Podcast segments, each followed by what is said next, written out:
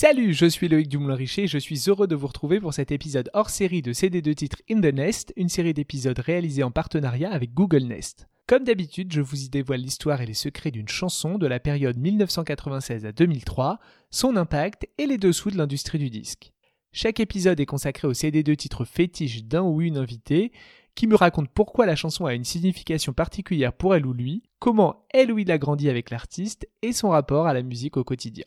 Si vous appréciez ce podcast, abonnez-vous sur votre plateforme préférée, suivez-moi sur Twitter et Instagram, cd2 titres underscore pod, et parlez-en autour de vous. Il est temps d'aborder un sujet de fond. Que dis-je? Une révolution. Une révolution qui porte ce nom, Jennifer. Non pas que la vainqueur de la première Star Academy ait révolutionné quoi que ce soit musicalement, mais parce qu'elle est la première star française de la chanson entièrement créée en direct sous les yeux du public. Dans cet épisode, c'est l'Instagrammeuse Anne Aubert qui m'a partagé son CD de titre préféré, l'un des tubes de l'été 2002, une chanson parfaitement calibrée pour la saison. On ressort donc le CD de titre de Au soleil de Jennifer. J'appuie sur play et c'est parti.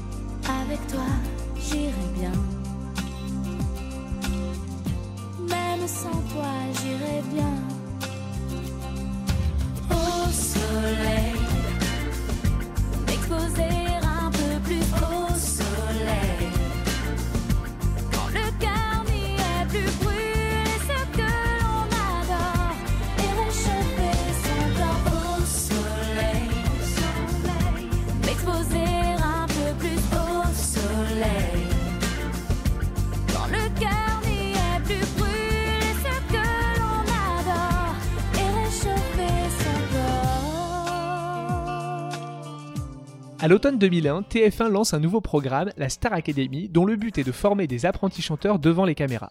La semaine, ils subissent divers cours et humiliations de la part de professeurs plus ou moins compétents pour malmener de jeunes adultes en quête de reconnaissance, et le samedi, ils s'affrontent en chanson lors d'un grand show où les pépites de la variété hexagonale le disputent au tableau inspiré de Kamel Wally. Et bien sûr, on vote pour en éliminer un ou une chaque semaine. Très vite, Jennifer Bartoli sort du lot.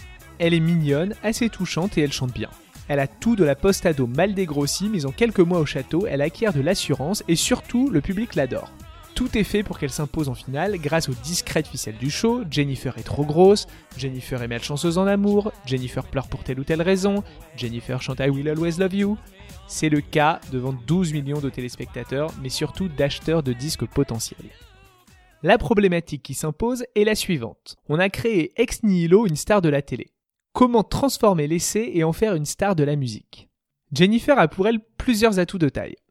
D'abord, sa popularité indéniable. Ensuite, l'avantage certain d'être la première entrante sur le marché des stars de télé-réalité musicale. J'exclus volontairement les L5, créés en même temps par M6, pour qui la mécanique était un peu différente.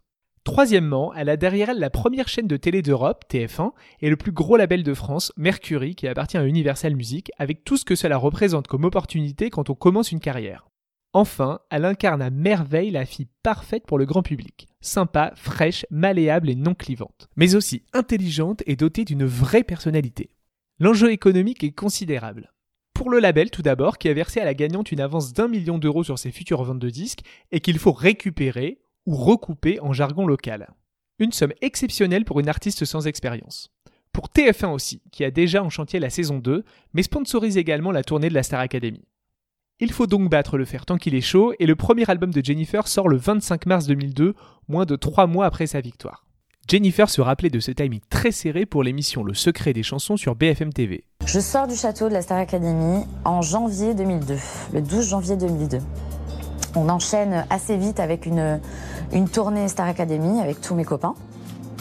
Pendant cette tournée-là, j'enregistre un album, j'écoute beaucoup de chansons pour faire un album en trois semaines. Sa victoire étant prévisible ou prévue bien avant la fin de l'émission, le label s'est mis en quête de titres pour que sa protégée puisse les enregistrer au plus vite. Concernant les chansons, trois possibilités. Ce sont soit des chansons préexistantes et proposées par des auteurs travaillant avec Universal Publishing, la division édition de la Major qui gère les royalties des auteurs-compositeurs, soit des titres écrits spécifiquement pour Jennifer, ou enfin des adaptations en français de titres étrangers. Ce sera ce dernier cas de figure pour le premier single J'attends l'amour qui lance véritablement la carrière de la chanteuse. C'est l'adaptation en français du titre True Love, un hit local de la norvégienne Johanna Demker.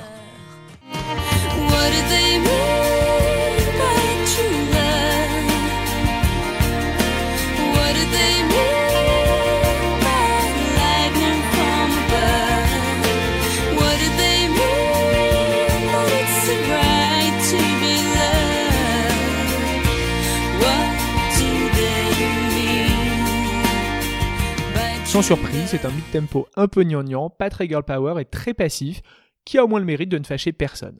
Mais c'est efficace. Ceci étant fait, nouvel enjeu. Tenir médiatiquement jusqu'au prochain album, c'est-à-dire avoir au moins 3 ou 4 singles à exploiter, dont un pour l'été. C'est chose faite avec le bien nommé Au Soleil qui sort début juillet 2002. Les choses étant bien faites, c'est le tube de l'été de TF1 qui matraque le clip sur son antenne.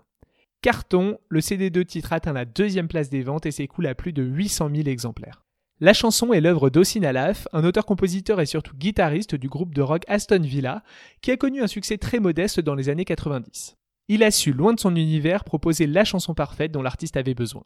Un mid-tempo ensoleillé, sensuel, au refrain imparable, un vrai bon tube. Belle opération pour lui, sa crédibilité n'est pas entamée car il reste dans l'ombre, et il récupère l'ensemble des royalties puisqu'il est le seul crédité. Entre les ventes de singles, celles de l'album et les passages télé-radio, c'est un joli jackpot. Pour son exploitation en single, Au Soleil raccourcit d'un couplet en début de chanson, ce qui permet au refrain d'arriver plus vite et au titre de gagner en efficacité. Le couplet manquant reste sur la version album.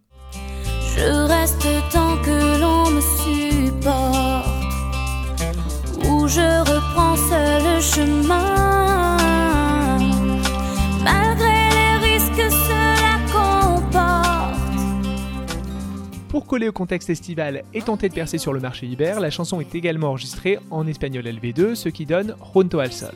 Cette version sera ajoutée à la réédition de l'album fin 2002.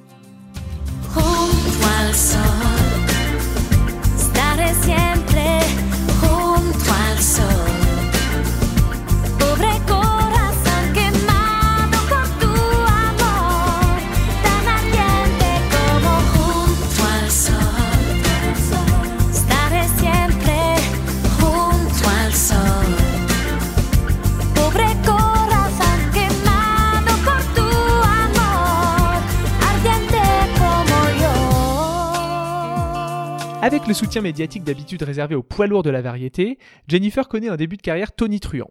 Ses quatre singles atteignent le top 10 sans difficulté, elle est de toutes les émissions télé imaginables, et l'album se classe à la dixième place des disques les plus vendus de 2002 derrière les mastodontes de la variété, Bruel, Renault, Johnny, Céline Dion, Indochine ou Goldman. Elle en vend quasiment un million. Les mauvaises langues de l'époque voyaient dans les artistes issus de télécrochets d'éphémères machines à cash pour producteurs sans scrupules.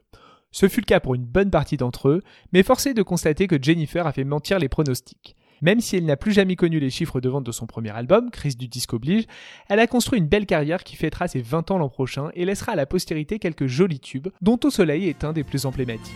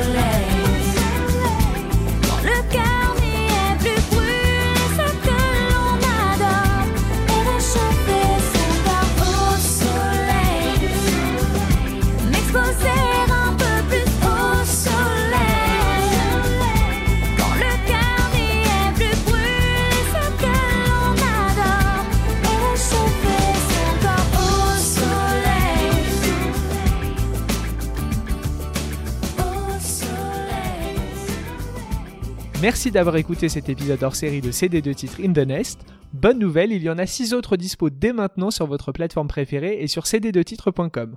On y parle de Shakira, Ricky Martin, Mano, Nelly et Kelly Roland, Britney Spears et Pink. Je suis Loïc Dumoulin-Richer et je vous dis à très vite